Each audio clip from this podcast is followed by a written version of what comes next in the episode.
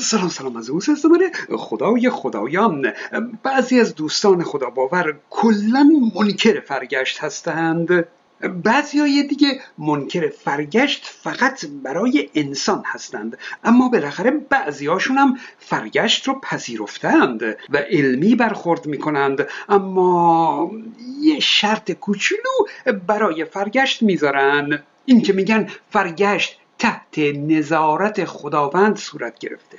حالا آیا فرگشت یا تکامل داروین تحت نظارت خداوند است؟ در اینجا منظور از نظارت خداوند فقط نگاه کردن نیست بلکه منظور اینه که آیا فرگشت تحت کنترل خداوند است؟ خب منظور از کنترل چیه؟ اینه که آیا فرگشت تحت دخالت خداوند است؟ سوال اینه. خب یک توصیف دینی عقیدتی عرفانی میگه همه چیز در دستان خداونده. هر فعلی با اراده او صورت می‌گیره. برگی از درخت الاخر باشه حتما همینطوره. بحثی بر اون نیست. اونا رو کار نداریم. همه اونا قبول. اونا که منطق و استدلال نمی‌خواد. دیمیه اما اگه منظور از دخالت در اینجا تغییر دادن هست جوری که تغییر اون قابل مشاهده باشه قابل تشخیص باشه اون وقت قضیه فرق می‌کنه آیا اثری از دخالت خداوند در فرگشت مشاهده میشه؟ وقتی سخن از قابل مشاهده میاد یعنی قدم به وادی علم گذاشتیم امور قابل مشاهده رو علم تشخیص میده آیا در علم اثری از دخالت خداوند در فرگشت مشاهده میشه؟ پاسخ به سراحت اینه که خیر در علم اثری از نیروهای فوق طبیعی وجود نداره. موضوع اینه که اونچه که فرگشت هست تکامل داروین هست اینه که این روند تکامل جانداران به طور طبیعی داره پیش میره. در جهت سازگاری با محیط هست. در کنار اون تکامل داروین ما تکامل مصنوعی هم داریم که مثلا انسان با انتخابهای خودش نژادهای جدیدی از سگ و گاو و اینها تولید کرده. خب اون با فرگشت فرق می‌کنه. اینکه بیایید و شرط دخالت خداوند رو به فرگشت اضافه کنید اون دیگه فرگشت نمیشه. تکامل داروین نمیشه. بلکه یک تکامل مصنوعی میشه که مثلا با دخالت خدا صورت گرفته نه انسان. به هر حال اون دیگه فرگشت نیست. به این نمیگن پذیرش علم. یعنی طرفداران این نظر دست کمی از اون منکران فرگشت ندارند. اینها هم در واقع علم رو زیر پای اعتقاداتشون سر می‌برند. اما خدا باوران عزیز برخی جاها رو محل دخالت خداوند می‌دونند. بی خیال علم. کجاها؟ اون جاهایی که به طور طبیعی بسیار پیچیده هستند. این که میگم به طور طبیعی به خاطر اینه که مثلا عملکرد هوش مصنوعی هم بسیار پیچیده است. تصمیمات هوش مصنوعی فقط از یک موجود هوشمند برمیاد. اما چون همه می‌دونیم که هوش مصنوعی هرچه که باشه سر و بالاخره ساخت انسانه اینه که کسی نمیگه اونجا هم خدا در ساخت هوش مصنوعی دخالت کرده. نه بلکه فقط برای امور طبیعی میگن خدا دخالت کرده. و اینکه مثلا خدا رو در جاذبه زمین دخالت نمیدن. اونو میگن یک قانون طبیعیه که خدا قرار داده. باشه اما برای فرگشت این رو نمیگن. نمیگن که فرگشت یک قانون طبیعیه که خدا قرار داده. نه.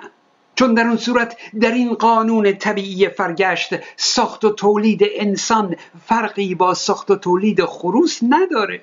جفتشون برای سازگاری با محیط زندگیشون تکامل پیدا کردند. هر دوشون هم منحصر به فردند. یکی حرف می‌زنه و دیگری قوقل قوقو می‌کنه. دیگه اون ادعای ادیان که از هدف خداوند در خلقت انسان سخن میگن خود به خود باطل میشه. اگه فرگشت یه قانون طبیعی باشه انسان هم مثل جانداران دیگه تصادفی خلق شده و بقا یافته. و خب ممکن بوده مثل اکثر جانداران دیگه منقرض بشه. چرا که نه؟ اساس ادیان بر اینه که خدا خودش جاهایی دخالت می‌کنه.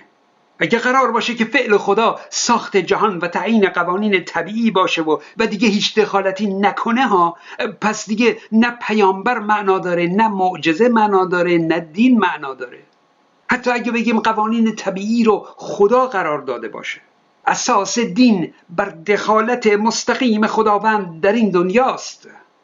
خب فرگشت دو مرحله داره. مرحله اول جهش های تصادفی جنها هستند و مرحله دوم فرگشت انتخاب طبیعیه این انتخاب طبیعی اصلا تصادفی نیست. انتخاب است گلچین کردن هست. البته نه انتخابی آگاهانه و هدفمند ها نه بلکه به طور کاملا طبیعی. یعنی همونطور که یک موج دریا ابتدا شنهای نزدیکتر به دریا رو خیس می‌کنه بعد میره سراغ بقیه شنهایی که دورتر هستند و این اصلا آگاهانه و هوشمندانه نیست بلکه کاملا طبیعیه. همونطور هم یک شیری که به گله گوزنها حمله می‌کنه اول سراغ اون گوزنهای ضعیفتر میره که دم دستش هستند. اونها رو برای خوردن انتخاب می‌کنه. حالا اگه خدا در این فرگشت دخالت داشته در کدوم مرحله دخالت کرده؟ مرحله انتخاب طبیعی؟ یعنی اگه خدا دخالت نمی‌کرد مثلا شیره می‌رفت این گوزن ضعیف از پا افتاده رو نمی‌خورد او رو رها می‌کرد و میدوید بلکه بتونه اون گوزن قوی و تیزپا رو شکار کنه؟ نه بابا. آقا شیره می‌خواسته زودتر غذا بخوره و سیر بشه. و همین برای انتخاب طبیعی کافیه. پس میمونه دخالت خداوند بر جهش های تصادفی ژنها. درسته؟ باشه. می‌دونید که دی ان ای حاوی کدهای ژنتیکی هست و تکثیر میشه. حساب کنید چهار نوع مولکول داریم A, T, C, G. در هر سلول جاندار این چهار نوع به تعداد میلیون ها و میلیارد ها وجود داره که اینها تکثیر میشن. این قاعده برای تمام جانداران روی زمین هست. بعد تکثیر میشن که چی بشه؟ که از این کدها رونویسی و ترجمه صورت بگیره و از ترتیب این کدها اسید آمینه ها کنار هم چیده بشن و خلاصه پروتئین تولید بشه. پروتئین هم که اساس سلوله برای تمام جانداران. اما خب گاهی اشتباهاتی رخ میده. چه تو مرحله تکثیر و چه تو مرحله رونویسی و ترجمه اون کپی برابر اصل اولیه نمیشه. یه ذره فرق می‌کنه. اگه چیدمان کدها در اثر اون اشتباهات تغییر کرده باشن خب پروتئین ساخته شده هم یه جور دیگه از آب در میاد.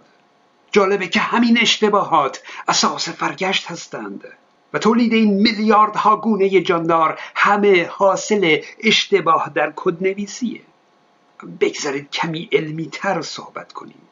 خب ما دو جور جهش ژنی داریم جهش های ژنوتیپی و جهش های فنوتیپی. جهش های ژنوتیپی اون خطاهای در هنگام تکثیر DNA هستند. اما جهش های فنوتیپی خطاهایی هستند که در هنگام رونویسی و ترجمه اون کدها رخ میده.